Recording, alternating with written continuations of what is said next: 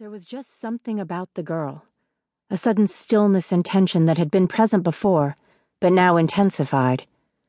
It made Sherry frown and glance past her, to the store beyond the one way mirror as four men walked into the shop. Using the word walked was somewhat misleading. It was too normal, and had they just walked in, she would have simply taken note of their entrance and then turned her attention back to the teenager in her office but there was nothing normal about these men. All four of the newcomers looked to be in their mid twenties. They also all had longish, dirty blonde hair. One wore it in a ponytail, another actually had it up in a bun, and a third man had gelled it into long, pointy spokes that poked out of his head like a hedgehog. But the leader, or at least the man in the lead, had a full matted mane that made her think of a lion. Sensing trouble, Sherry watched the men. They each wore jeans that could have used a run through a washing machine. Their t shirts weren't much better, and they didn't walk in so much as stalk in. There was just something predatory about them, an air that made her feel like a gazelle on the plains of the Serengeti, and grateful they were on the other side of the mirror.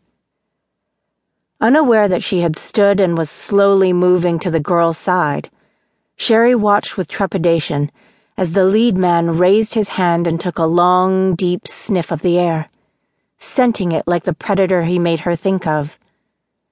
He then nodded, lowered his head, and glanced around to ask, Where's the girl?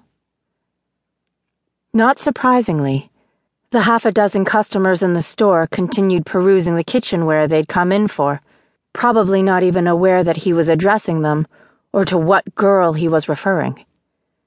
Sherry doubted anyone but her employees had even noted the girl's entrance, and busy with customers as they were, even they may not have. When nobody paid him any attention, the lead man scowled and cast a glance back toward his men. The last man, the one that resembled a hedgehog, still stood in the open store door. Now he entered fully and slammed it sending the bells ringing madly. When the chimes fell silent, so was the shop. Every eye in the place was now on the foursome, and the air seemed charged with a sudden wariness that Sherry was not only aware of, but was experiencing herself. Thank you for your attention, the leader said pleasantly, moving forward again. After half a dozen steps, he paused again this time in front of one of her employees who had been helping a young woman who had a little girl, clutching at her skirt. Sherry sucked in a breath when the man's hand suddenly shot out to the side and snatched the mother by the front of her sweater. He wasn't even looking at her as he grabbed and jerked her forward. Only then did he turn his head toward her, his nose almost brushing hers as he demanded, Where is the. Sherry found herself tensing further when he paused suddenly mid question. She bit her lip, the hairs on the back of her neck standing on end as he inhaled again, more deeply this time. Sherry didn't know why, but the action made her anxious for the woman, especially when he gave a pleasant little shiver as he released his breath at the end. You're pregnant, he announced, a smile growing on his lips. Dipping his head, he ran his nose along the woman's throat, inhaling deeply again. He then released a happy sounding little sigh and announced, I love pregnant women almost as much as untreated diabetics. All those hormones pumping through the blood. He pulled back to look at her in the face as he said, It's a powerful cocktail. Damn.